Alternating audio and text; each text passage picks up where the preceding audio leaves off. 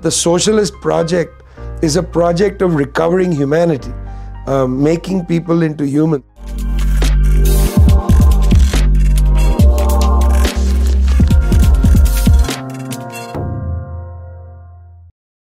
Twenty years ago, I was in my mid thirties. I was an academic. I was working as a journalist. I was, you know, struggling to find my place in the world. I mean, one of the most difficult things about being um, building a life is to find your place in the world. You know, it's very difficult. Um, you know, your teenage years are difficult because you're anxious. You know, you, you don't know what to do with your hands, your body. You know, you remember that sensibility. As you get older into the 20s, the 30s, you're not sure you made the right choices. Let's say you're 20 years old and you think, I need to make choices. You decide this is my career. But then by the time you're in your 30s, you're concerned, have I made the right choices? I remember a, a poem from the language called Urdu, uh, which marked me very much and continues to be important for me. And the poem goes, Admi tha badi mushkil se insan hua. Um, in other words, Admi tha, we were people, badi mushkil se insan hua. With great difficulty, we became human. And for me, the one key word in my life has been human. Um, I'm very interested in in human. You know, human for me, it's not like a noun. You know, it's not like a thing. Here's a human. You know, and here's another human. Human is a process. You you have to become human. Um, you have to learn to engage other people. You have to develop compassion. You have to develop the capacity to love everybody. Um, that's a that's not easy. So there's a lot of other words that I like. You know, love, whatever, solidarity, all of those. But at the heart of everything is human, and I very much believe that that sentiment in the poem that you know you're born as a person. You're born as you know flesh and blood and hair and you know whatever bones and organs and so on um, you come out into the world screaming you know like all children they're born and they scream because you know they're like what is this world that i've entered into? The first thing people do is we scream. And then you know you're held by your parents and you feel the heartbeat of another person you know. Children are often put on the chest of the mother and they're held on the chest of the father and they feel that heartbeat. Those heartbeats together they learn how to become a human but what happens often is the way the world works is we start losing that humanity we learn sitting on the chest of our mothers. And I, I'm very keen. I, I feel, for instance, that the socialist project is a project of recovering humanity, uh, making people into human. I actually hope that I never feel like I found my place in the world. And the reason for that is that I think if you feel like you've attained your goals or found your place in the world, then you might start getting complacent. You might start feeling ah, I've achieved everything. You know, nobody can ever achieve everything.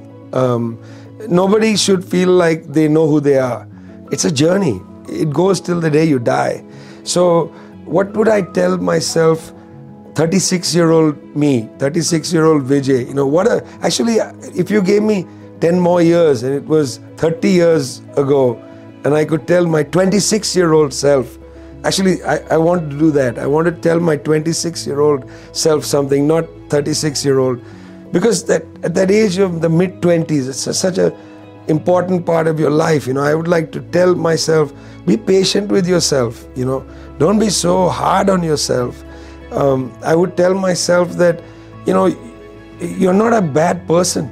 You know, you're you're okay, and um, the struggles you're involved with they may not seem to win immediately, but they're still worthwhile. You know, um, it's okay. You're, you're on the right track, I would say. Now, benefit of things I've learned. I would say a couple of things. I would say be more honest with your friends and with your family. Uh, be more clear with them about things that are in your head. I would say um, don't be so inside yourself, you know, assert yourself a little more don't be so afraid of telling other people what you think. because that's the thing that I still struggle with, you know, being more like, this is what I think.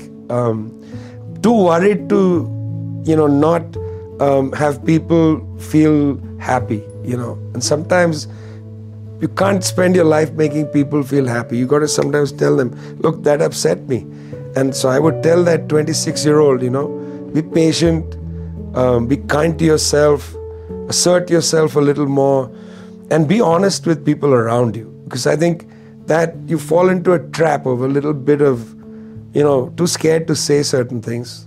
I didn't pick 26 because that's about your age. I picked that because I think the 20s are a very vulnerable period in people's lives because you know you're you're out of your family's immediate guidance you know. The immediate guidance of your family is not there and it's not there because you have pushed them away a little bit you know. Parents and they never want to see you go you know i have a daughter who's um, 23 years old you know. I don't want to see her go. And but you know she has to go. And I'm, I'm not pushing her but she's going off and doing her things. And i can see her you know. The guidance of the parents in that intimate way isn't there. But it's difficult because you yet don't have faith and trust in yourself. But everybody's telling you you know you're an adult. But you know you, you're still that 10 year old kid you want your parents to show up and say hey listen hold my hand when you cross the road. And but you know you're now in your 20s and you're like don't hold my hand you know but you really want them to hold your hand. I think that's i find i have a lot of compassion for people in that part of life. Not only because my daughter is there but you know